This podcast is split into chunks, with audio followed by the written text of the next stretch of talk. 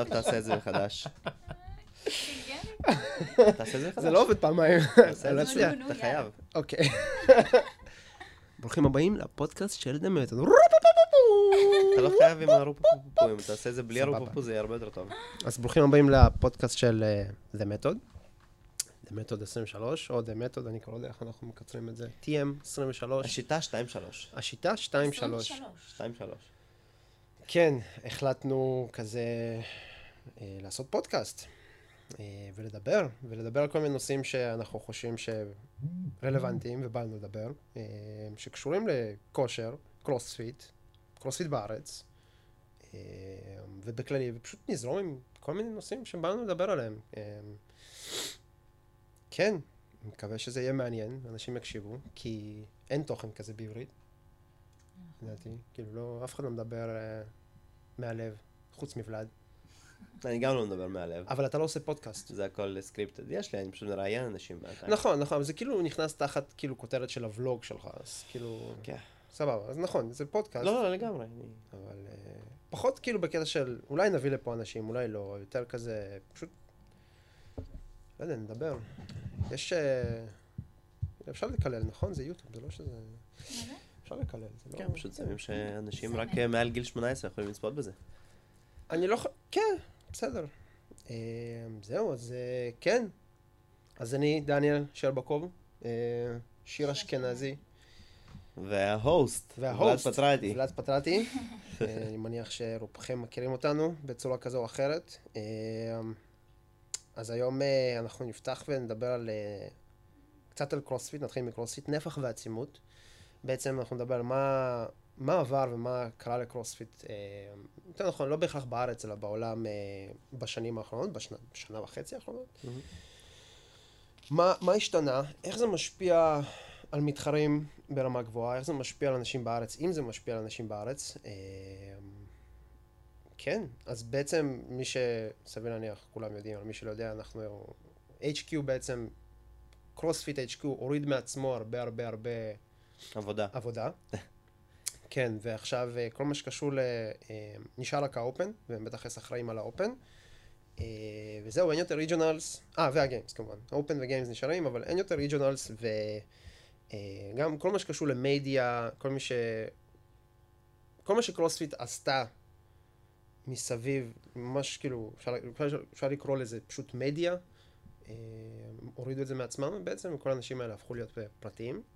אה, וקמו כנראה גם חברות חדשות, אז כאילו כל מה שקשור עכשיו לקרוספיט ומדיה, אנחנו לא מחפשים דרך קרוספיט קום, אנחנו רואים את זה דרך כל מיני אינדיבידואלים וחברות כאלה כן, כמו ואחרות. Buttery Bros, כן. Team Richey, כל מיני בלוגים. ארבן, נכון, אותו אני אוהב. המר הוא סבבה. אני לא מסוגל, אני, מד- אני מדליק באטרי ברוז וזה כזה in my face, כזה היי פה, פה, ואני כזה מה קורה פה, וכזה זה, זה, אני מדליק את ארמן, מה קורה חברים, מדבר, מסביר לי הכל רגוע. אם אתה יכול רק לשים את המיקרופון שיהיה מול ה... לא, פשוט סובב כן, פשוט, אה, פונה. כן, כן. לא, זה- אוקיי. בול. זהו. אז אה, זהו, אז זה פתח, אני חושב שיש הרבה אנשים שזה פתח להם קריירה חדשה. וכנראה נגיד לבטרי ברו- זה נראה כאילו שזה עשה את העבודה ועכשיו הם חיים הרבה יותר טוב.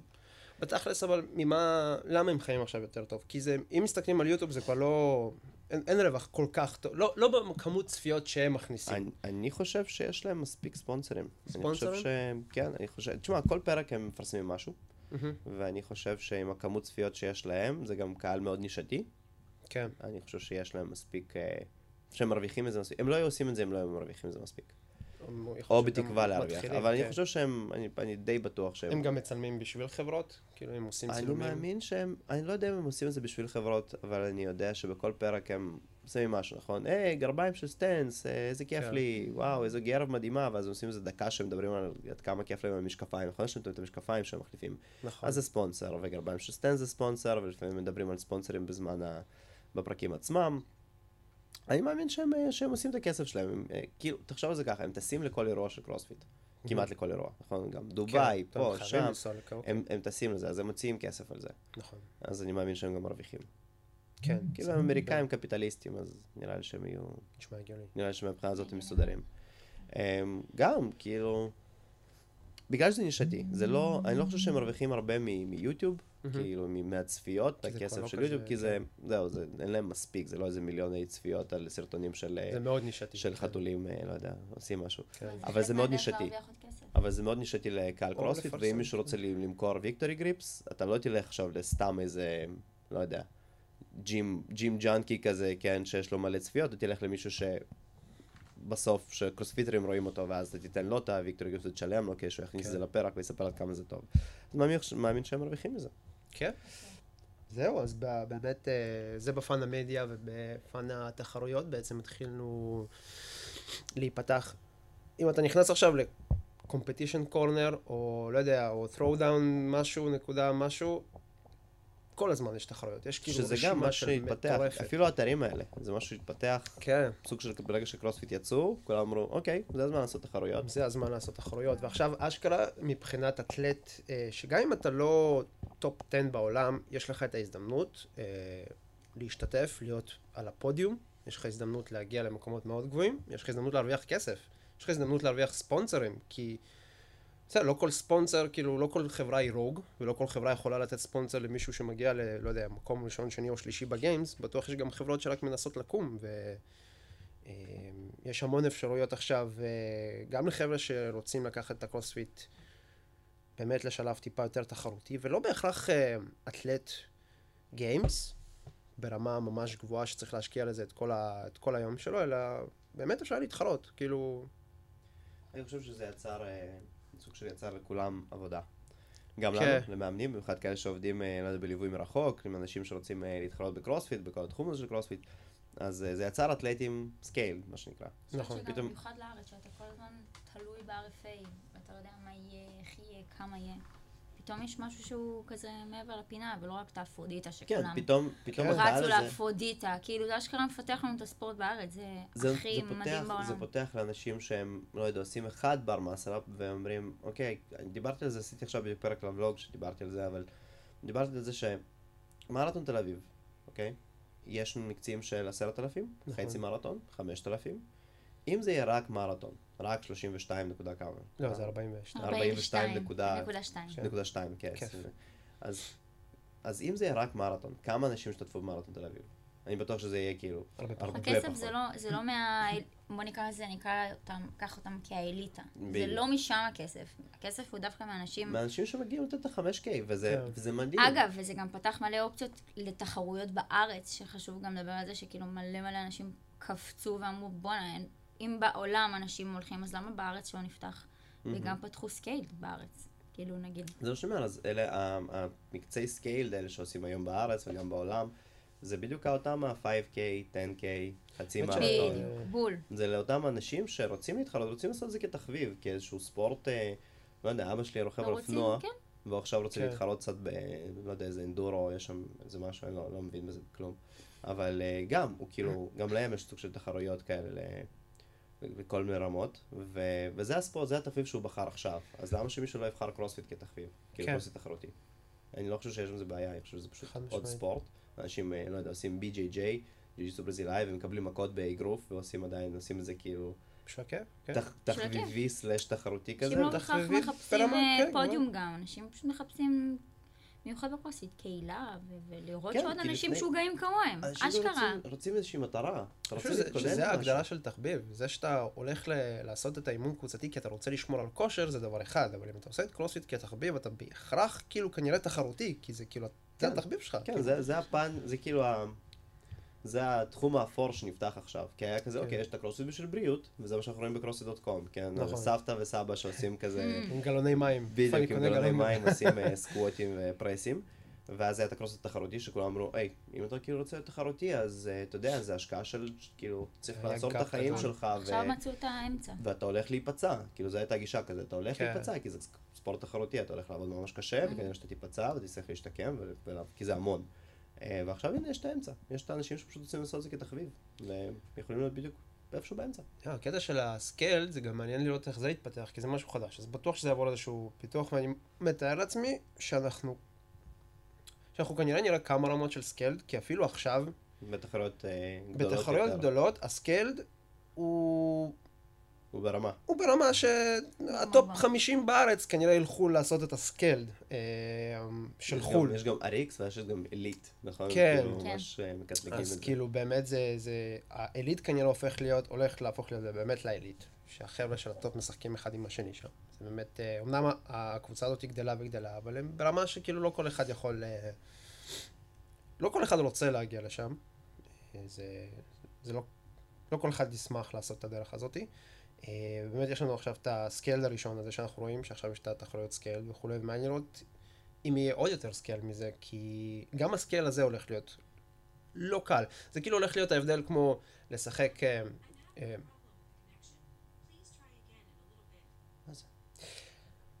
connection, נראה לי. אה, אם יש לנו- זה סירי, זאת הייתה סירי, אני פשוט לא. שמעתי אותו בגלל שזה. אה, אוקיי. אז אם יש לנו, אתה יודע, נגיד pro athletes, נגיד משחק כדורסל של NBA pro athletes, ויש לנו משחק כדורסל של כאילו חובבנים, שזה עדיין משחק רמה כדורסל גבוהה, ברמה לא גבוהה. אה, זה לא החבר'ה שמשחקים בחוץ. כי כן. דררתי כמה פעמים ואני רוצה לשחק עכשיו. כן, ברמת נגיד קולג' או דברים כאלה. ואז יש לך את החבר'ה שעושים תחרויות שאולי כזה יותר ממש שכונתי. ואני חושב שגם בקרוסט בסופו של דבר נגיע לזה, כי כאילו, כן, יש את האתליטס, את הפרו-אתליטס שמקבלים גם את הכסף, והם מתאמנים כל היום והם חיים את זה. יהיה את ה-RX, שזה חבר'ה ברמה גבוהה שעושים את זה כתחביב, אבל הם, הם עדיין מצריך ברמה... מהם אולי גם לא רק מבני קבוצה, אלא תוכנית אפילו. תוכנית, שלהם. כן, משהו שהוא לא סתם אה, הוא כזה סתם לגשת לתחרות, אלא זהו. קצת טיפה יותר אקסטרה מאמץ. מאמץ. עדיין איזשהו, כנראה שזה כבר גם י- אה, יפתח טבלאות שאנחנו נתחיל להסתכל עליהן נכון. כנראה שונה. כי באיזשהו מקום, אם אני יודע שאני לא pro athlete, אז גם לא יהיה מעניין אותי להסתכל על ה leaderboard שלהם. נכון. יהיה מעניין אותי לראות את ה leaderboard של ה-RX, כי אני שם. אני מכיר את השמות של ה-RX. זה כאילו, בכל הדברים יש... זה לא תחום אפור, אבל איפה אתה שם את עצמך?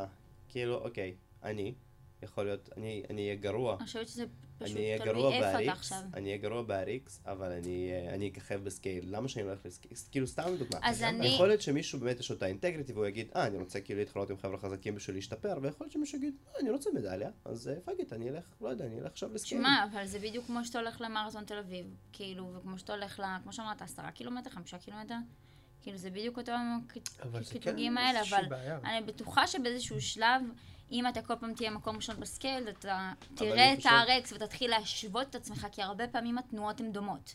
כאילו, הרבה פעמים לא יהיה לך אה, תנועת אה, X ותנועה Y ואתה לא יכול להשוות. בדרך כלל הת- הת- התחרות היא די דומה. אבל בת- בתחרויות של ריצה זה זה כן שונה.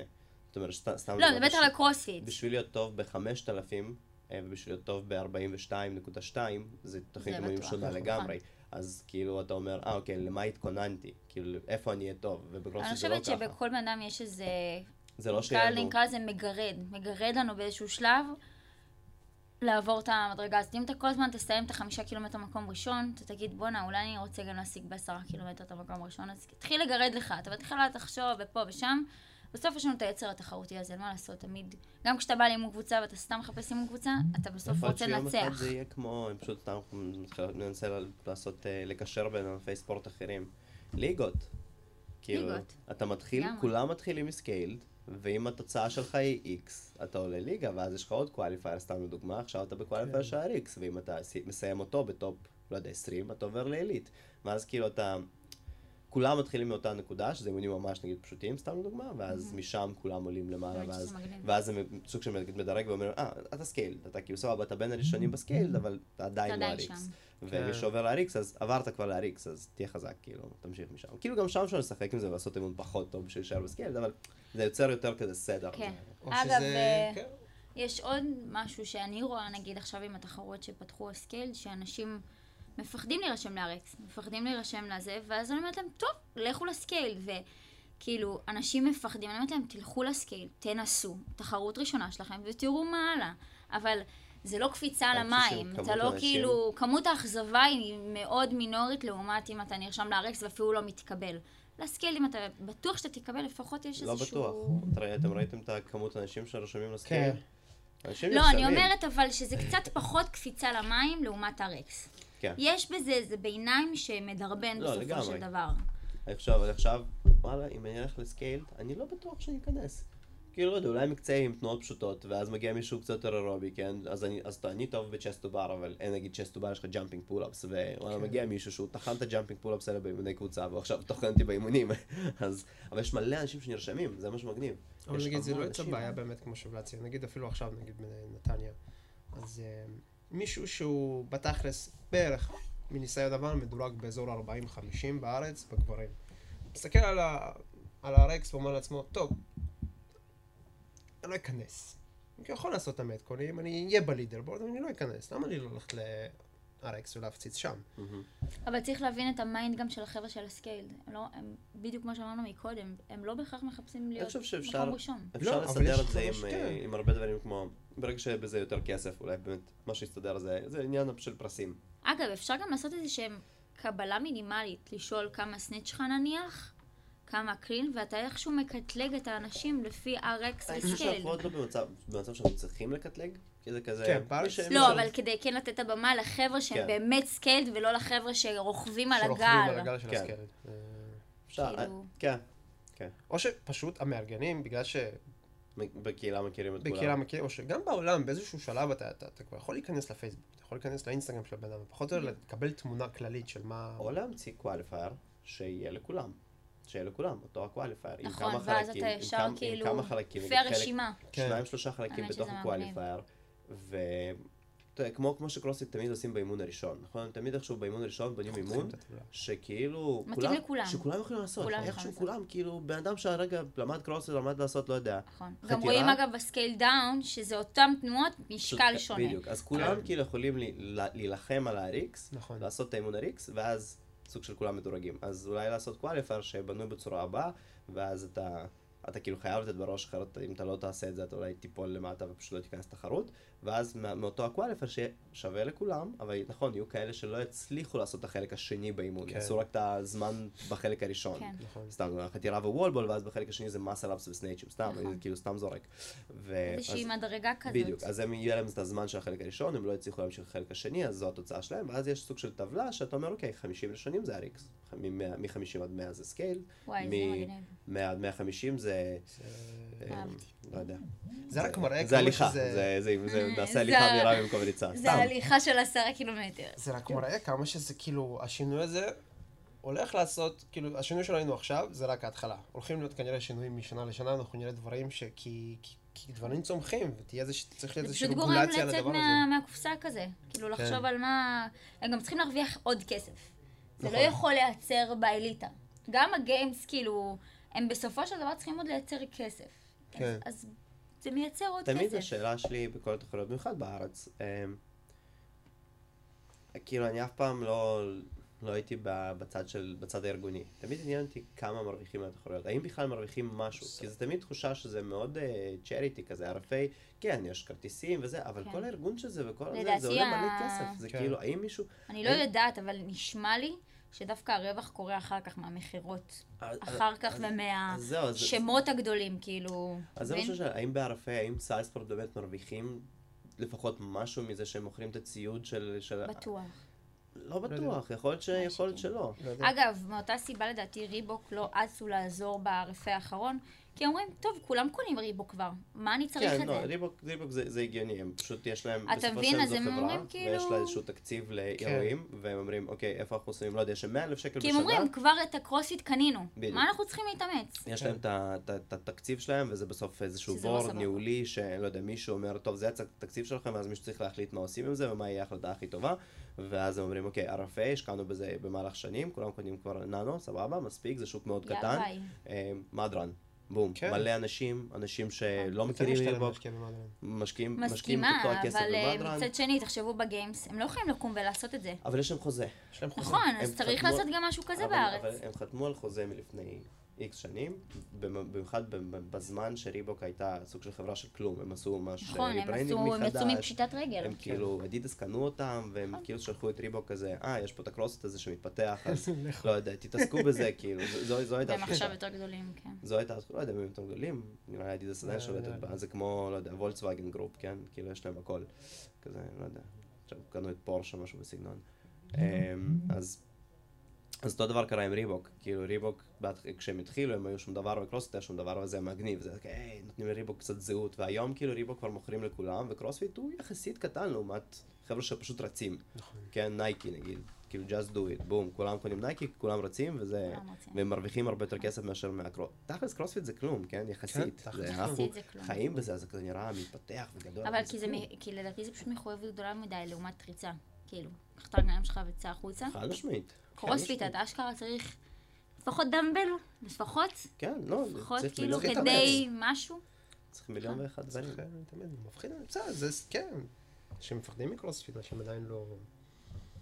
אנחנו עדיין לא סגורים מה מה זה קרוספיט. כאילו, אנחנו עדיין לא, לא סגורים לאן אנחנו רוצים שקרוספיט, לא, באמת, אני- מסתכל על זה, אני בונה התוכניות מניו לבוקס, אוקיי? הייתי עכשיו ב-level 2, ודיברו שם על programming, וה-programming שדיברו עליו זה מאוד אה, גרג גלסמן כזה, heavy כן. day, היום עושים פראן, מחר עושים איזשהו chipper ארוך, כי לא היה שום דבר ארוך לא הרבה. זמן, עושים ג'רק כבד וזהו, סתם דוגמה, לא יודע. שבעה סטים כבדים של ג'רק, שאתה כאילו כל אימון, כל מה שאתה עושה זה כאילו סטים של 90% של ג'רק וזהו.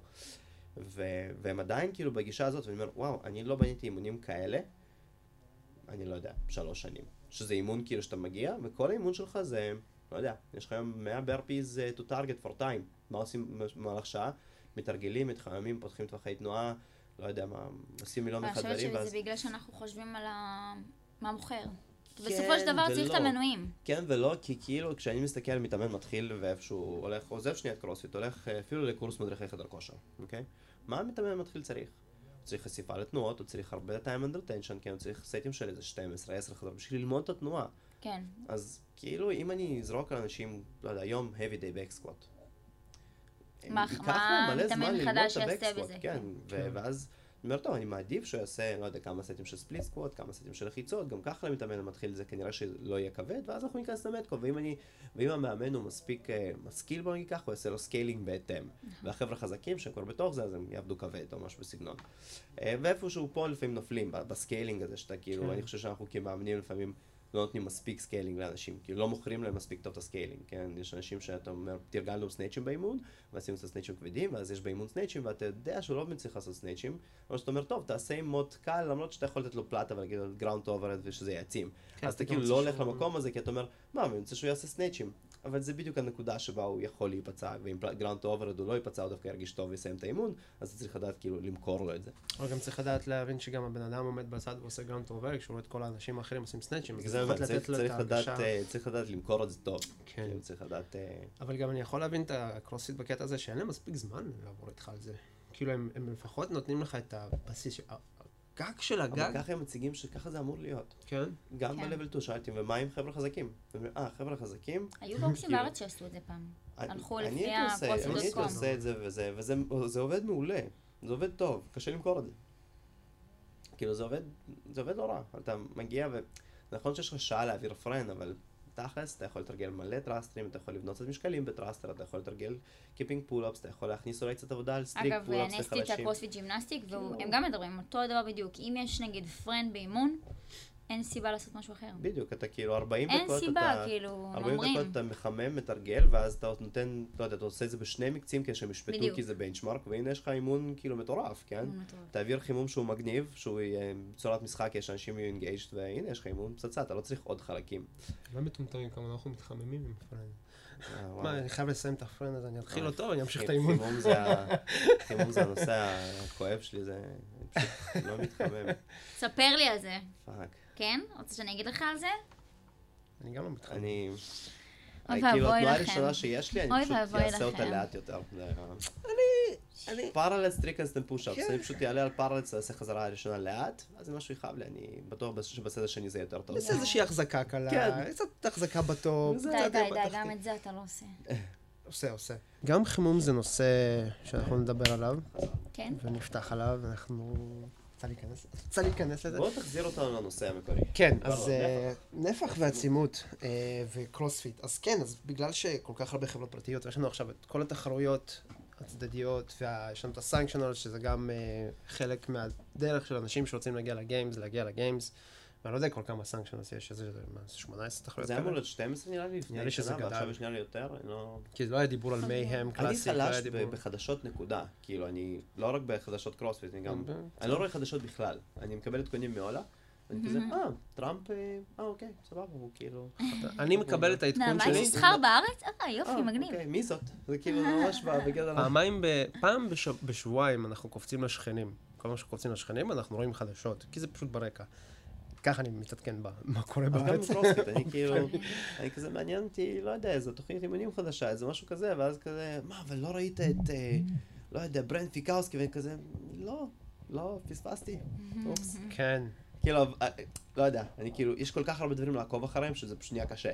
נכון. פעם זה היה פשוט, פעם זה היה כזה, אה, הנה ריץ' פרונינג, והנה קרוספיט Games, תעקוב אחריו, ברוקנס, מגניב, אתה אתה מעודכן. יאללה ביי. כן. ועכשיו יש מלא אנשים. כן, אבל תכלס עכשיו. גם יש לך את, ה... את ה Team Richey ואת כל הבלוגרים האלה, שהם בטח מצמצמים לך את זה כל פעם. כן. עושים לך את הסדר הזה. ואז אתה, אני קשה לי לעקוב, לעקוב אחרי ולוג כן. של Team Richey, אני פשוט לא, לא הכי מתחבר אליו, כן, אבל, אה, אבל עושה עבודה טובה, אני חושב שאנשים מאוד נהנים מזה. כן. זהו, אז, אה, אז מה שזה בעצם, אנחנו נתחיל ב... כמו, כמו ב... לרשום אימון לקרוספיט, אנחנו נתחיל מהטובים ביותר, ואז נלך ל scale down, מהמם. נרד לאיך זה משפיע על שאר האנשים. אה, אז מבחינת אה, אתלטים ברמה גבוהה, בתכלס, אה, זה אומר שכל הפורמט של מה שהיה פעם, אופן, שמוביל ישר לתוך הריג'ונל, שמוביל ישר לתוך הגיימס, שזה היה מאוד ברור, מבנה מאוד מסודר. פשוט ומסודר, והיה לך את האפשרות לסדר את האימונים שלך בצורה מאוד מאוד ברורה של איך הולכת להיראות השנה שלך. אתה היית יודע בדיוק איך הולכת להיראות השנה שלך, כי הכל היה ברור והכל היה פשוט על הנייר. אז בעצם עכשיו אה, הכל די מבולגן, ואיך שהם מסיימים את ה Games, הדרך הר... הראשונה שלהם להגיע ל Games זה לקחת בעצם... אה, את ה Open. את ה Open. בגלל זה עשרים- שינה תאריך. כן, שזז זז. לאוקטובר, תחילת אוקטובר, שזה אומר בעצם חודשיים אחרי ה Open, אה, אחרי ה Games, סליחה.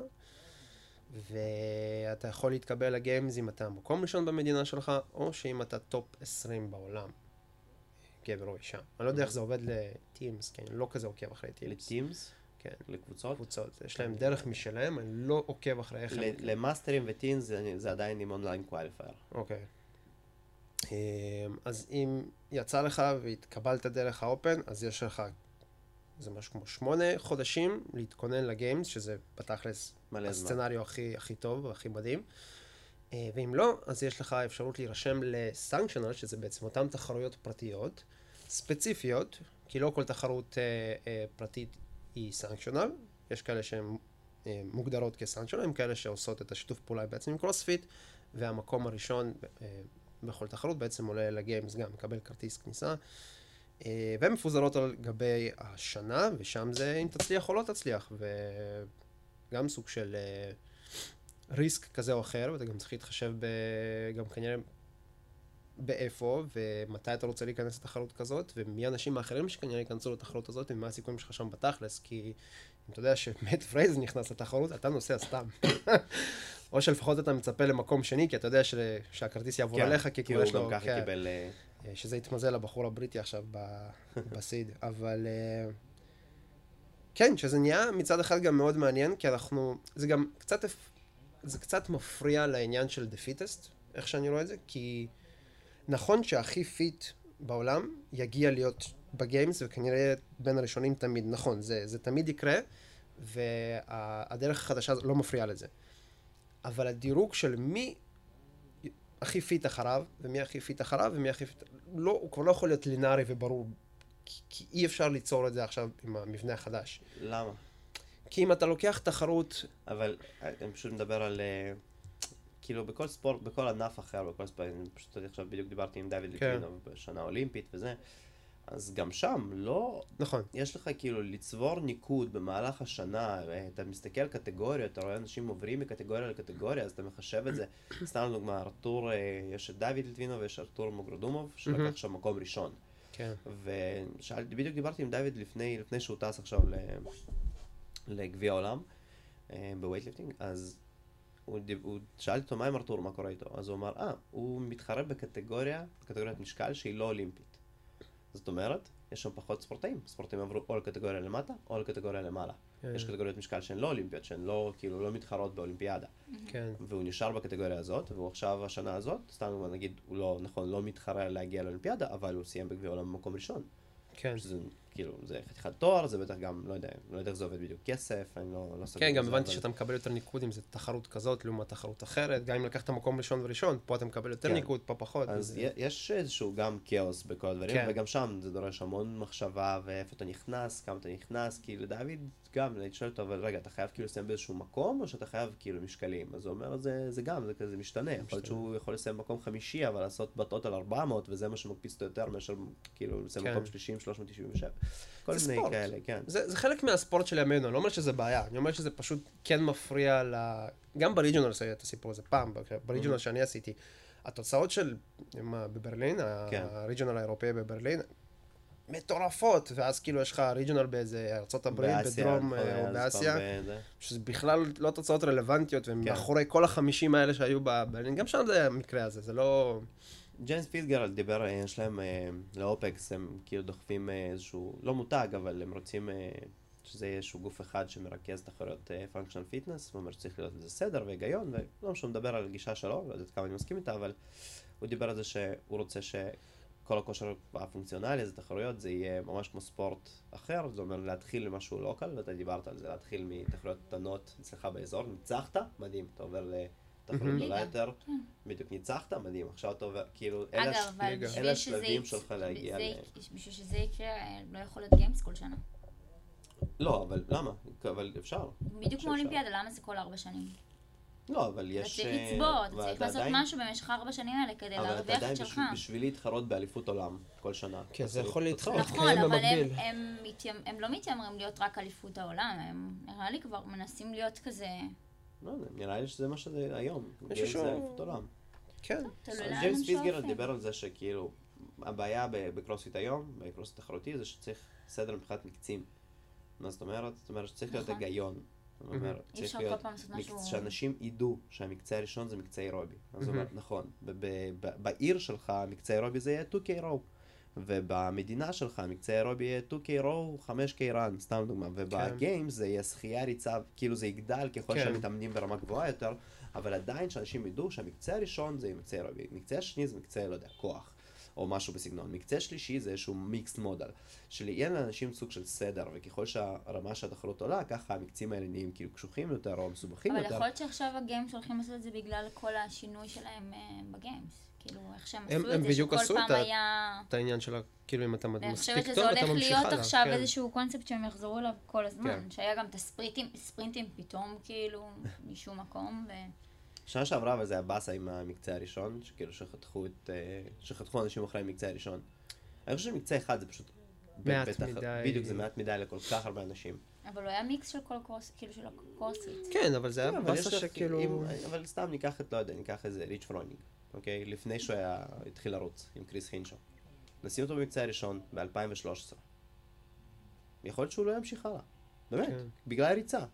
כי הוא ממש טוב בקרוספיט, הוא טוב בלהניף, הוא טוב בלטפס על חבל, אבל הוא לא- הוא לא היה טוב בריצה, הוא הלך. ב-2014, מתי זה, הייתה שם איזו ריצה שהוא פשוט הלך. כן, הלך אז יכול להיות. שהוא פשוט באמת היה נכשל בריצה הזאת, וזה מה אבל גם שהיה היה כאילו. לו, היה לו גם גיימס אחד שהוא לא הצליח לטפס על חבל. בסדר, אבל מצד שני, אבל שנה הוא הבאה הוא היה ניצח, מגיע אבל מוכן הוא יותר. ניצח בגיים, נכון? לא, בגיים של החבל הוא לא ניצח נראה לי.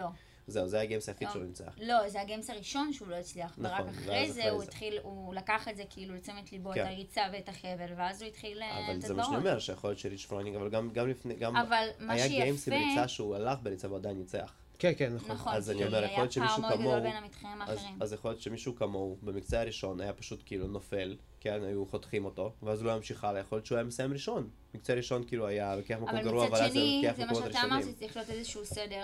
אני חושב שצריך יותר מקצים פשוט ב-Games. יותר מקצים שאחריהם חותכים את כולם. מצד אחד כן, מצד שני זה בדיוק מתאים למה שאמרת, שזה בדיוק החתך הזה, שאתה נגיד נותן qualifier. ראשון, ומה אם פשוט ספציפית באותו qualifier הבן אדם לא היה טוב ספציפית בדברים האלה, אבל אין בעיה, שנה הבאה אבל יש. כמה כאלה. פשוט שהאימון, כשאני מדבר על qualifiers ל-scale, אני מדבר על אולי זה שלושה אימונים, כן. שכל אימון בנוי מחלקים.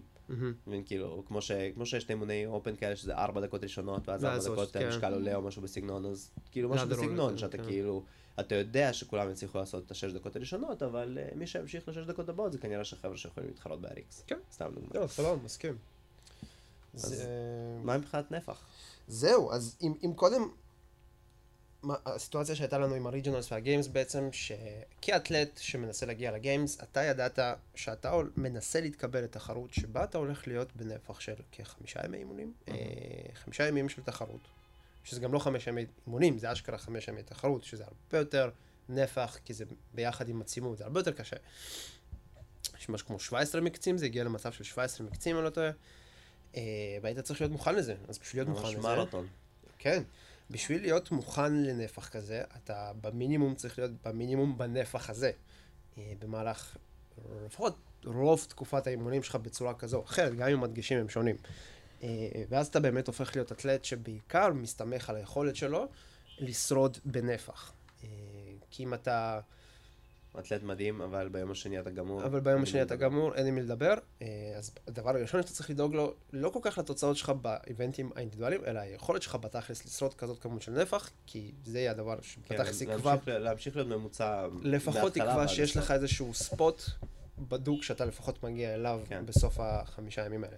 אה, והתוכניות אימונים היו נראות בהתאם, וכמו כמו כל דבר אה, שאנשים רואים אתלטים של Games, הם לוקחים להם את, התח... את התוכניות אימון ועושים אותם, או מעתיקים, או שאפילו גם למאמנים שאפילו מבינים, ואפילו כן עושים חושבים ומבינים שהם לוקחים אה, דוגמאות מאתלטים ב-top ב-top, כי זה מה שיש, ומשם אפשר לקחת את המידע, ומנסים להעביר את זה לאתלטים, אה, לחבר'ה שהם עושים את זה יותר בשביל hobby, עדיין משהו שנלקח משם עדיין נשאר, ולדעתי זה היה הנפח הזה.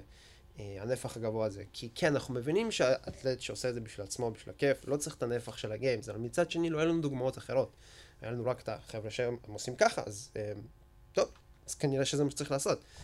אה, ודווקא עכשיו, שהפורמט הזה טיפה נעלם, ולא כל אחד שעושה קרוספיט תחרותי, בהכרח יכול, צריך ורוצה להגדיר את עצמו כאתלט Games. אתה יכול להגדיר את עצמו כאתלט sanctional, כזה שפשוט עושה תחרויות אחרות, שגם שם אפשר להרוויח כסף, גם שם זה מכובד להיות מקום ראשון. אה, או שני או שלישי, אה, אבל אה, הנפח הוא הרבה יותר נמוך. וגם אין, אין מבנה ברור לשנה, כי אתה לא באמת יודע מתי ואם תתקבל למשהו, אם בכלל, אז אין לך מבנה ברור, ואתה לא מכין לעצמך איזשהו off season מוגדר באורך מסוים, שנכנס לתוך season מוגדר באורך מסוים, אלא זה באמת פחות או יותר כזה כאוס. לעשות fitness כל הזמן, ולתת דגשים לדברים שאתה צריך לתת להם דגשים, אבל אתה, אז כן, אתה מוריד טיפה נפח לפני תחרות ועצימות כדי להיות fresh, אבל זהו, זה פחות או יותר המשחק שלך, אתה פשוט עושה fitness כל הזמן עם דגשים ספציפיים. אבל אני חושב שעדיין אתה כן שם לעצמך תאריכים ו... כן, אבל אתה לא יכול, אתה לא יכול לתכנן את זה לשנה, גם אם אתה אתלט גיימס, אתה אומר, אוקיי, לא הצלחתי את האופן, אה, יש לי את דובאי. האם שווה לי דובאי? נגיד שווה לי דובאי, אני הולך לדובאי, לא הצלחתי. זה משנה את התמונה, אוקיי, אז מה, אז עכשיו אין לי את כל הזמן הזה מדובאי עד לגיימס, עכשיו אני כן. צריך לראות מה התחרות הבאה. והפעם אני אעשה חושבים יותר, כאילו, רציניים, כי הפעם זה יותר קריטי. כן, צריך יותר התאמות אינדיבידואליות לכל מקרה. תוך ו- כדי כן. השנה, ולא כזה מראש, כי תוך כדי קורים הרבה דברים, וגם תחרות זה עצימות, אתה נשבר, אתה כאילו מסיים תחרות, אתה צריך איזשהו זמן לצאת מזה, יכול להיות פציעות, דברים כאלה, כי אתה מגיע לעצימות אחרת. אז כן, המשחק טיפה, טיפה שונה. אמ, וזהו, ואין אה, כאוס, כמו שתיארת את זה. ועכשיו, לגבי הנפח והעצימות, אני חושב שבגלל שהאופי של אותן תחרויות עכשיו הוא לא נפחי, ויותר חשוב לך, אם אתה לא ודאי של אתלט Games, אתה לא מאט פרייזר ואתה אומר, אני בטוח מגיע ל-Games. אם אני לא אקח את ה-Open, אני אקח איזושהי תחרות, קטן עליי. אז אתה, עדיין- אתה עדיין מתכונן ל-Games, אוקיי. אבל אם אתה אתלט שמנסה להגיע ל-Games, או לא בטוח שהוא תמיד יצליח להגיע ל-Games, ועכשיו זה מאוד רלוונטי להרבה אתלטים של Games, כי זה אף פעם לא בטוח עכשיו, אה, אתה צריך לתת יותר דגש על עצימות מאשר נפח, ונפח הוא לא כזה אה, אלמנט חשוב כמו שהוא היה אז. כי עכשיו אתה צריך להיות טוב, עכשיו כשאנחנו מדברים על נפח זה על כמות מקצים שאתה עושה בתקופה כלשהה. אנחנו לא כן. מדברים על נפח באימון ספציפי. לא באימון ספציפית, אלא היכולת שלך כן, לשרוד. סתם אה, בשביל כל מי שמקשיב, אולי אנשים כזה, כן. רגע, רגע, רגע, אני צריך לעשות פחות סקווטים? כן, לא, לא, לא על זה מדברים. הכוונה היא שכש... גם, דווקא לא מסכימה. לא, לא, לא חושב שיש קשר. לא קשר ישיר, אבל מה שזה בא להגיד שאם... כשהיה גיימס, אתה לא יכולת לבוא לאיבנט הראשון ולתת all out פסיכי. כי זה פשוט לא הגיוני בשום אני צורה. חושב שהדרך הכי טובה, סוג של לתאר את זה, זה ש... אוקיי, אם אתה רצית להתחרות בגיימס, ואתה לא יכלת להתאמן במהלך שבוע, פעמיים ביום, אין לך מה לחפש בגיימס. כן, זהו. כאילו, היום, וואלה, יכול להיות שכן. יכול כן. להיות שאתה יכול לתת סשן אחד, אולי קצת יותר ארוך, שש פעמים בשבוע, ועדיין להיות כאילו אתלט שיכול להיות שאפילו יגיע לגיימס כי הוא ינצח את האופן או משהו בסגנון. כן, כי הסנקשיונלס באים בכל מיני צורות, ועכשיו, כן. וזה יכול להיות יומיים תחרות, וזה יכול להיות שלושה ימים, וזה יכול להיות גם, שוב, רק יומיים, ורק ארבע מקצים, או רק שש מקצים, אה, שזה פחות, הרבה פחות. הרבה פחות, זה שליש ממה שהיה כן, בגיימס. זה כמו, זה לא יודע, כמו RFA בגדול. וההכנה לזה היא כמובן לא כזאת נפחית כמו שזה היה ל-Games. עכשיו יש אפשרות לתת יותר דגש לעצימות, אפשר לתת יותר דגש לאיבנטים ספציפיים שאתה יודע שאתה יכול להצליח בהם יותר. אה, ובאמת אולי, אה, אם פעם זה היה, אוקיי, זה החוזקה שלך, זה טוב. אבל אנחנו נשפר פה את האירובי, נרים, נרים, נרים את האירובי, כי באמת היה חשוב ה... overall. ה-overall. כן. היום אתה יכול גם להגיע ל-Games, לא עם overall fitness, אתה יכול להגיע עם דברים מאוד ספציפי. ספציפיים. כי אם כן. תראו, נגיד, מה שהיה ב Mayhem, ראיתם את המקצים של Mayhem? לא. אה, Mayhem Classic? הכל היה מאוד כבד. היה, הייתה להם את הריצה הארוכה שלהם, והיה chipper אחד טיפה ארוך. מהמם. כל השאר כל השאר היה פשוט כבד. היה, היה די כבד, היה להם dumbbell של 60 קילו, וקלינים של 120 ב metcon, סקילים מאוד, כאילו, parallette handstand push-up, הליכות ידיים.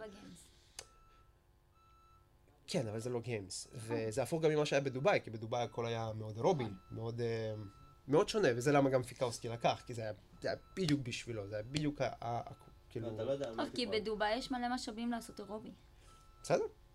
ונכון, ב Mayhem Classic אין לו כל. כך משאבים, יש לו את. המועדון שלו, וזה נגמר וזה בסדר, כן. אה, אבל זה רק מראה שעכשיו, ככל שיפתחו יותר תחרויות, ואתה כבר יודע עליהן, ואתה כבר מתחיל להבין מה האופי של אותן תחרויות, לא בהכרח ש... כי הבן אדם לא רוצה לתכנן משהו overall fitness, כן, מי שמארגן תחרות. פשוט תדע שהוא בתחרות של ריץ' פרונינג יוכל לקחת מקום גבוה. כן, פשוט כי ה... ה...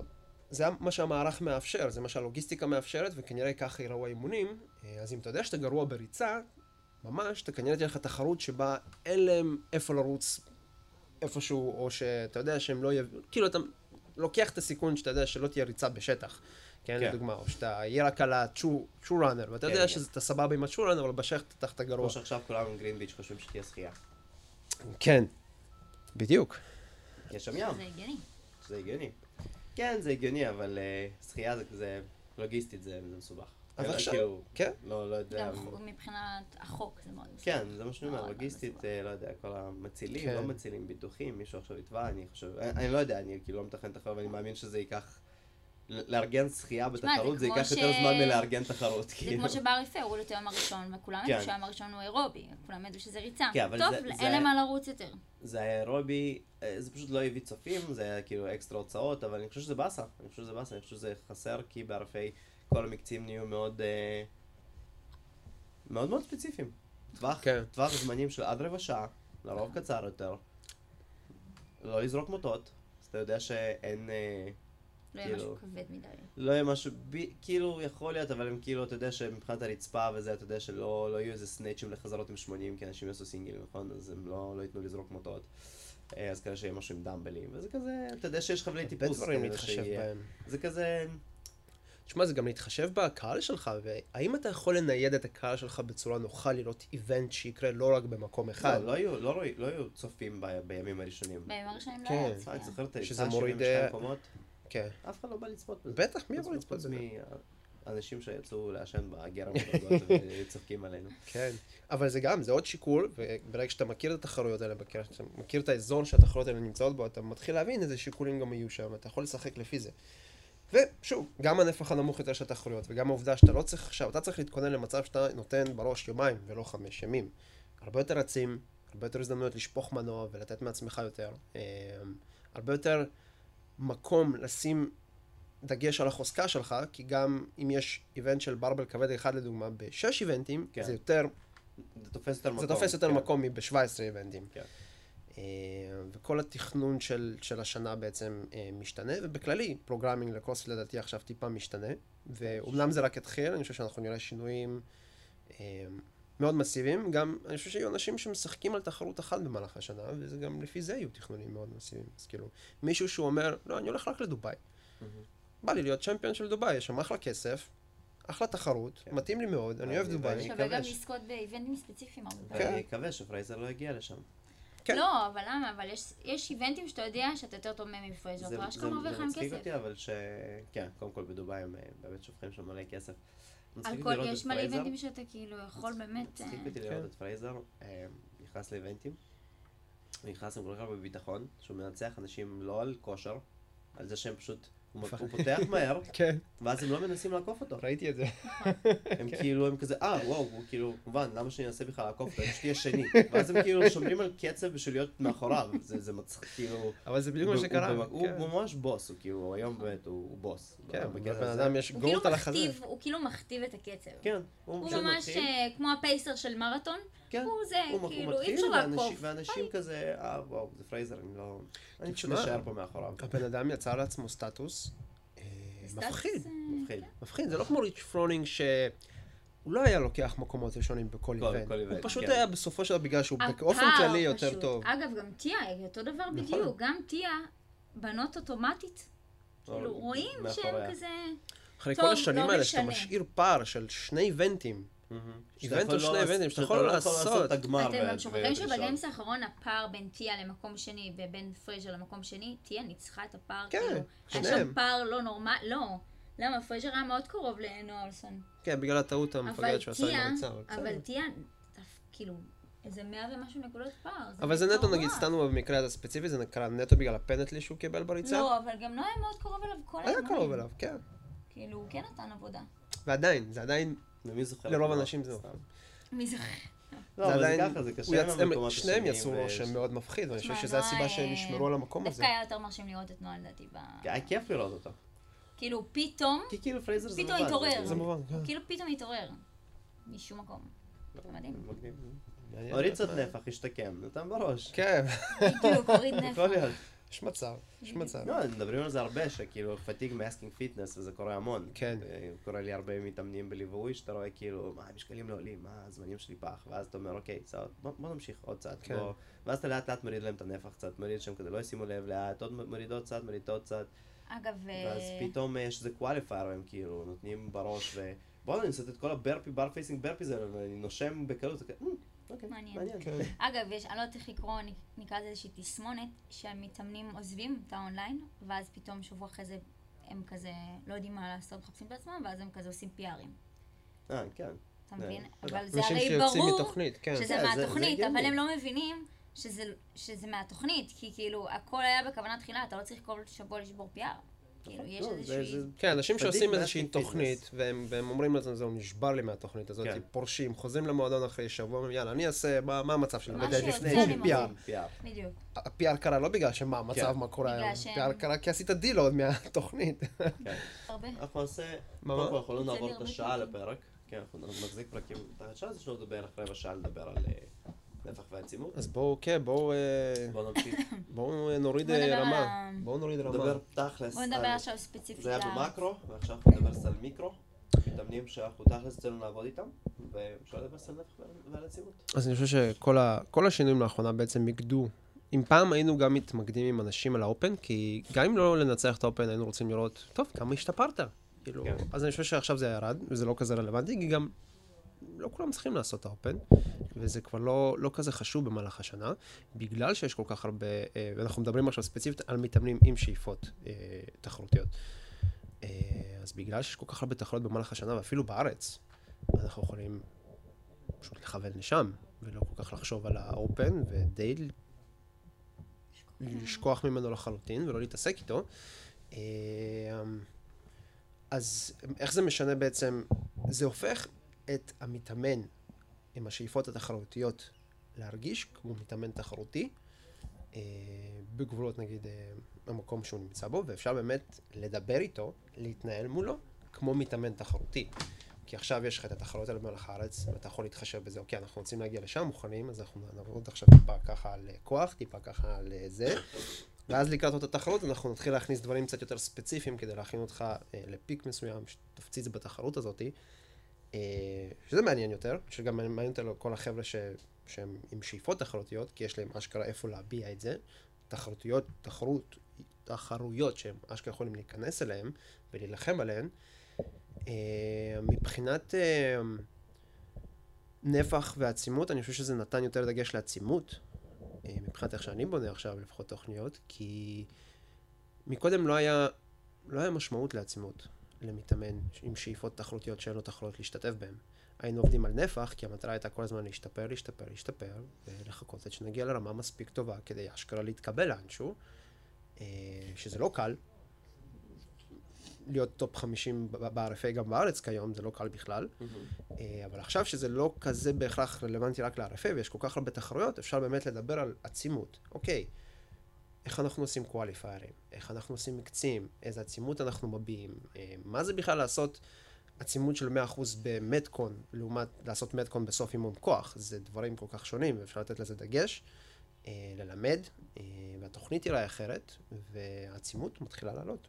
באופן כללי, פשוט הדגש לעצימות בא יותר לביטוי מאשר הדגש לנפח, וזה גם מעניין יותר למתאמן, גם מעניין יותר למאמן לדעתי. גם, ל- גם למתאמן שהוא יודע שהוא ייכנס לתחרות, כאילו שהוא לא צריך להתאמץ בשביל- הקואליפייר. כן, שיש הרבה כאלה. גם, גם לתחרות עצמה, העצימות יותר, כאילו, הרבה יותר כן. רלוונטית הרבה. יותר רלוונטית, גם עכשיו שה-RFA הוא היה שלוש ימים או יומיים, עכשיו יש לנו תחרויות של יום אחד. אה, לפי דעתי השינוי. כאילו השינוי העיקרי, לפחות מהצד שלי, כמישהו שמלווה עכשיו מישהו וכותב למישהו תוכנית אימונים, זה, זה גם, זה דומה לספורטאי גיימס, מה שאמרנו, שעכשיו יש קצת כאוס.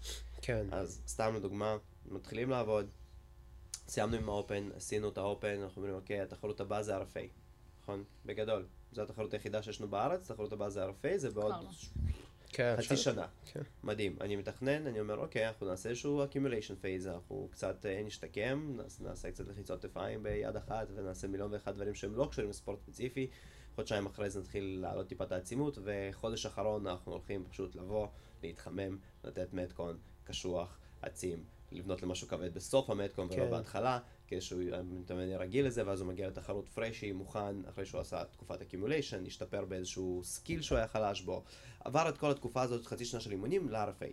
עכשיו, אני אני מתחיל באותו, באותו היגיון, סיימנו את ה Open, מתכוננים ל-RFA, ואז פתאום יש תחרות של Green Beach.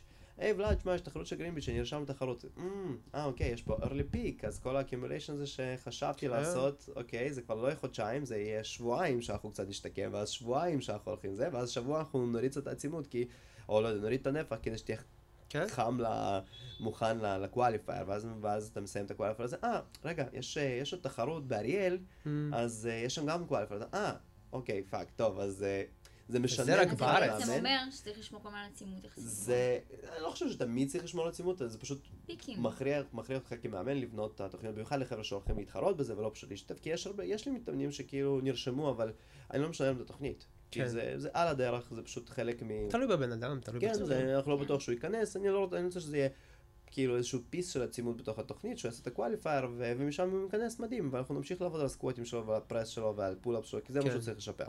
אבל חבר'ה שבאמת באים להתחרות, אה, כן, צריך להתחשב בכל הדברים האלה, ואז השנה היא נראית הרבה יותר אה, כאוטית כזה, יש, אה, אין יותר off season ארוך, זה נכון. מאוד נהיה מאוד מאוד קצר, זה... וגם אחת הבעיות של זה, זה לא זה שיש תחרויות, זה שהתחרויות צצות כאילו עכשיו. נכון, זה לא שאני ידעתי שיהיה Green Beach. זה נכון. כאילו זה צץ, לא יודע, לפני חודש וחצי, חודשיים, אמרו שתהיה תחרות. אם הייתי יודע מתחילת השנה שיש לנו Green Beach, אז אה אוקיי, סבבה, Open, וכאילו הייתי יכול לתכנן זה יותר, אבל עכשיו תחרויות פשוט, היי, הנה פה יש לנו תחרות, פה יש אבל לנו יש גם תחרות. כל כך הרבה תחרויות, לא רק בארץ, וגם אה, אותו גם בחו"ל. מתאמן, כן, כל כל המדינות הקרובות אלינו, יש לנו את יוון, את קפריסין, יש עכשיו מלא תחרויות בשני המדינות האלה, וגם מתאמן יכול להחליט באמצע הדרך פשוט, היי, אני יודע שלא תכננו את זה, אבל יש לי." לי. כמה חברים שנרשמים פה לאתונה, בא לי לעשות, אז כאילו, משנה את התמונה, כאילו, כי בא לו להיכנס, כן, כי החברים שלו רוצים, ואז כאילו, כן יש לו משמעות, ל... הוא גם כנראה יעשה את זה עם החברים שלו, אז כן הולכת להיות שם עצימות פסיכית, אה, וזה גם משנה את התמונה, אז... אה, מה שאני אוהב לשים למתאמנים שהם קצת יותר אה, בקרוספיט, קצת יותר תחרותי, לא חייבים להיות ממש מתאמני RX, אבל זה שאחד מהימי אימון, אימון שלהם, יש להם יותר משלושה, כן? כי אם יש שלושה אימונים, אני די אשתדל לנצל את הזמן לדברים שאני רוצה שישתפרו. כן. אבל אם יש ארבעה אימונים או יותר, אני אקח את אחד מהימים, אה, ואני פשוט אהפוך אותו לכזה ספורט דיי, מה מהמם. עושים? קרוספיט. כאילו, כן. יום שישי, מה עושים? באים, מתחממים, עושים איזה עצים מניפים משהו כבד והולכים הביתה. כאילו זה לא יהיה חלק עיקרי מהתוכנית, אבל אנחנו נדע שפעם בשבוע אנחנו עושים את המשהו, את המקצה העצים הזה. כי אז זה כאילו כן. שומר אותם קצת יותר כזה חדים במהלך השנה. שאין להם לגמרי כזה, אה, וואו, אני רק אינטרוולים של חתירה וריצה, אני לא, לא יודע מה זה טרסטרים ו burpees, אני כבר חודשיים לא עשיתי את זה, לא, כאילו פעם בשבוע, כן, עושים dumbbell box step overs ו box jump overs, וקצת סובלים כאילו, כן. בדברים שהם יכול, יכולים לצוץ באיזה qualifier. לגמרי, אה, לשמור על ה... כי אז יום כן. אחד בשבוע התנועות. להשאיר אותו כיום של ספורט, זה מה כן. שאנחנו עושים. ספורט, זה יהיה רנדומלי, יחסית, זה יהיה כזה, זה לא יהיה קשור באמת לתוכנית, פעם, לפעמים זה עם snatch כבד, לפעמים זה עם בלי snatch כבד, לפעמים זה כזה, כן, יום אחד בשבוע. שיהיה, ואז זה קצת נותן להם כזה beat, כי qualifiers היום גם הם קצרים לרוב, כן, זה, טוב, אני לא יודע מה הולך להיות בירושלים, יש לנו איזה קואליפר של חמישה מקצים בשלושה ימים, נכון, משהו כזה. יש משהו, משהו קשוח. לא, אני, אני לא נרשמתי לתחרות, גם לא, לא, כאילו, אני מאוד אה, תומך, אני חושב שזה מדהים, אני ואני פשוט, מסכים ה- לגמרי. האישיו שלי היה, זה שזה, אוקיי, חמישה ימים בשלושה ימים, גם, אני בטוח שזה לא יהיה כל החמישה ימים, זה יהיה כאילו למות, כי אני בטוח שיש שם היגיון, וזה יהיה מתוכנן, אבל המבנה של התחרות, זה חמישה אימונים, שבשלושה ימים, והתוצאה של האימונים האלה ממשיכה איתך לגמר, לגמר ערים שישה גברים, אם אני לא טועה. כאילו, כן. אם אני לא טועה, זה כמות קטנה של גברים. כן. זה אומר ש... כאילו, חבר'ה חזקים יירשמו, סבבה. הסיכוי שלו לעלות לגמר, לא יודע, לא רוצה סתם אה, להגיד נמוך, אבל יחסית נמוך. כן. אוקיי? לא יודע, ממוצע, בינוני. כן, וגם אני עולה לגמר, זה אומר שהאימונים האלה זה לא פשוט קואליפייר שאני עושה בשביל להיכנס לתחרות. כאיזשהו מקצה נפרד, זה כאילו חלק מהתחרות, זה אומר שבחמיש... חלק מהניקוד. חמיש, כן, זה, ח... זה כאילו, זה חלק מהניקוד של. הסוכנים. כאילו התחרות התחילה כבר. כן, כן, בקואליפייר. אז אתה צריך ממש לשפוך מנוע, זה אומר שאתה הולך לעשות אימונים האלה פעמיים כנראה בחמישה ימים. וזה אומר שאתה די יכול לשים כאילו על התוכנית שלך, שבועיים מהתוכנית אתה יכול אה, חופשי. כזה סוג של. למחוק, שבוע ביי. לפני, שבוע אחרי אתה יכול למחוק, אז אני אמרתי, וגם הסיכוי שאני אעלה הוא, אה, אני לא בטופ 6, ואז כאילו אז אמרתי, כנראה שאני אבוא. אני אתייחס לזה כעוד אירוע לבוא לצלם, לא יודע, לראות מה קורה שם, אבל לא לא להשתתף. אני לגמרי תומך גם, לדעתי, כל התחרות האלה שקמות עכשיו זה רק מבורך וזה רק אה, מעלה. אה, כן, אני גם, אני פשוט חוזר בדיוק מחו"ל וזה פשוט הכי לא יושב לי בחיים לעשות כל הקואליפיירים ישר אחרי תחרות. חמישה ימים, כן, שלוש- שלושה, כן, חמישה ימים זה פשוט ימים. אה, כבד. אני חושב שככל שאתה מתאמן יותר ותיק, וככל שאתה כזה שיחסית מתקדם בקרוספיט, אתה כזה מסתכל על חמש אימונים בשלוש ימים, וזה נופל עליך של כזה. אם היו נותנים. כיוון, אתה, אתה, כאילו, כן, זה חמישה מקצים, יכול להיות שזה ממש כאילו, לא יודע, מקצה ראשון, snatch. כאילו כן. snatch, בדיוק, ומקצה שני, לא יודע, 200 double unders for time, מקצה שלישי, אה, יכול פרד, להיות, כן, כאילו לא סתם. אני זורק, יכול להיות שזה באמת יהיה מקצים שיש להם ניקוד נפרד, אבל זה כאילו, זה לא יהיה עכשיו אימון כל פעם, ויכול להיות שלא, ואתה לא לא יכול לדעת כן. ואתה לא, וגם המחיר כאילו, כאילו, שוב פעם, אני לא חושב שזה יקר, אבל זה... זה כזה, זה איזשהו מחיר שאתה, אם אתה יודע שאתה לא הולך להיכנס לתחרות, כמה זה עלה? נראה לי 35 דולר, אם אני לא טועה. אוקיי, לא, לא בסדר. זה- זה לא יקר, אבל... זה הרבה, אבל כי גם אתה נכנס לתחרות, מוסיף עוד כסף. לא, סבבה, אבל אם אתה כאילו, אם אתה יודע שאתה לא בטופ 6, כאילו, אתה יודע ש- שאני באיזה מקום 30 במקרה טוב. וסבבה, לא כולם רשמו, אז אני מקום 15 במקרה הכי טוב. אמ, לא יודע, כאילו, כן, לשפוך עכשיו יו- שבועיים מהתוכנית בשביל לעשות את המקצים האלה, אתה לא יודע מה יהיו המקצים, כן, לא, זה כזה מאוד... אה, אני יכול להבין אבל את המחיר. אני, כאילו, לא, לגמרי, אני חושב שפשוט זה נותן שיקול. אם זה היה 10 כן. דולר הייתי פשוט נרשם. כן, כי הייתי כן. אומר, אה, fuck it, אני ארשם, לא יודע, מקס לא יעשה את זה. 35, אני אומר, אה, כן, כאילו כן. זה לא, זה לא יקר, אם הייתי רוצה באמת להשתתף, כאילו אם הייתי יודע שיש שם 20 איש שנכנסים, אז הייתי... אולי באמת לקואליפייר היה יותר הגיוני להוריד את המחיר, אבל הכניסה לתחרות להעלות את כן, המחיר במקום. כן. אה, למרות שיכול להיות ש... יכול להיות שהתחרות, אתה יודע, אולי זה גם מה שאנחנו עוד, עוד לא סוג של צפינו בו, אבל וודפרוף עושים את זה, והם עושים נכון, להם מין ליגה כזאת נכון. של וודפרוף, וזה תכלס רק תחרות אונליין, ויכול להיות שהגישה פה בתחרות זה דווקא לאפשר, סבבה שיש את הגמר, כאילו יש את האירוע בסוף, אז זה מה שמרכז את זה, אבל יכול להיות שה-70% מהאירוע זה ה qualifier עצמו. יכול להיות שעל זה סוג של הם בונים, אה, אנחנו נייצר פה איזושהי תחרות מגניבה, שאנשים כן. ירשמו אליה, והם עשו חמישה אימונים קשוחים בשלושה ימים, וזו התחרות. כן. והגמר הוא בסדר, הוא שם, אבל כאילו התכלס תחרות זה יהיה ב online qualifier. שזה גם יכול להיות, אנחנו נראה את זה השנה, ואז אנחנו נדע לשנה הבאה. יכול להיות שזה באמת יהיה אירוע מאוד מגניב עם ה... כן. אי אפשר לדעת, זה הכל אה, תחום חדש, אה? חזק. התחיל להיות כיף יותר. כן, ממש. התחיל להיות כיף יש יותר. סיבה להיות בקרוספיט בעולם כן. קרוספיט. נכון, הייתה שנה שהייתי כזה, אולי מספיק עם זה. כי אתה לא כאילו, שם. ולא שם, וזה אני נרשמתי כזה... אפילו ספייס, הייתי כזה, לא יודע, אולי אני פשוט אעשה קצת biceps bench ומדי פעם אחתור ויהיה בסדר. כאילו. כי תשמע, כיום אתה יכול להתאמן בסבבה שלך, ולתת את ה sport day הזה פעם בשבוע, בסבבה שלך גם.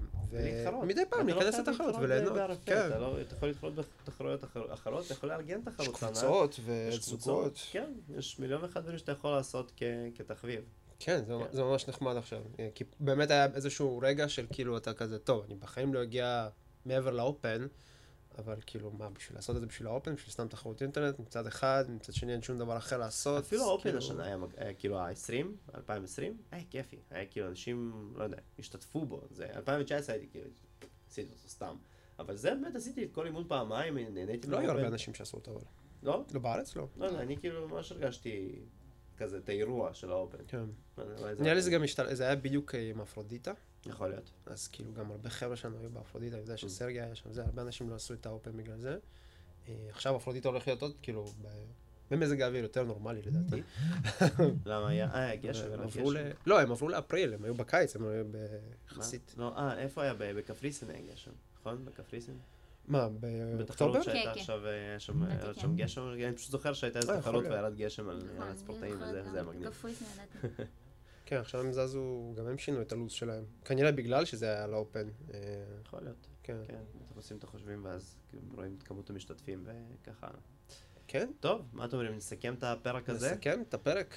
יאללה, יש לנו שתי דקות לסכם את הפרק. אז אני אה, חושב, דבר ראשון, אנחנו לא דיברנו על נפח ועצימות, אנחנו דיברנו על מצב של קרוספיט תחרותי כן. בכללי וקרוספיט חוב- חובבני תחרותי בארץ. לא, לא ירדנו עד לשם. בסדר, זה ה- זרם... אבל אה, אני חושב שזה ממש זרם, וזה היה כן. אחלה פרק. אמ, ואנחנו נמשיך מפה. מה יהיו עוד נושאים שאנחנו הולכים לדבר עליהם? אולי אנחנו מתי שנחזור לנפח ועצימות באמת נדבר על זה יותר ספציפי, אבל אה, מה הנושאים לפרקים הבאים, אה, אימוני קבוצה. אנחנו נדבר על אימוני קבוצה. אוקיי? אנחנו נדבר על אימוני קבוצה, וכמה רחוק באמת בן אדם יכול לצפות אה, ולהגיע מאימוני קבוצה. אה, אין גבול. הדברים הטובים, הדברים הרעים באימוני קבוצה. אני חושב שנרד ל- לפרטי הפרטים. יש לנו את מומחית אימוני הקבוצה. שיר אשכנזי. איפה- טוב, קודם כל תעשו לייק, subscribe, עוקב, אמ, ואם אם- אם אנשים הגיעו עד לפה, אז כנראה שהם צריכים לעשות לייק ו subscribe. כן, יש כן, אני מקווה. שאנחנו נספק אה. הנאה האוזנית. ועוד דבר שרציתי להגיד, איפה אפשר למצוא אתכם? ב-Method. איך לפנות אליכם, אם זה בשביל אה, סמינרים, אני יודע שאתם עכשיו מעבירים סמינרים של gymnastics, ולא רק, בטח, בטח לא רק gymnastics. לא בפייסבוק. יש לנו, אז יש לנו קבוצה בפייסבוק, קהילת The Method, הקהילה זה כאילו בעברית, ו-The Method באנגלית. אה, סיבכת. אפשר... קהילת The Method, כן. ממש איך שאני אומר את זה, ככה זה, ככה רושמים. אה, אפשר לשלוח הודעה ישירות לשם, אה, אפשר ליצור קשר ישירות שם.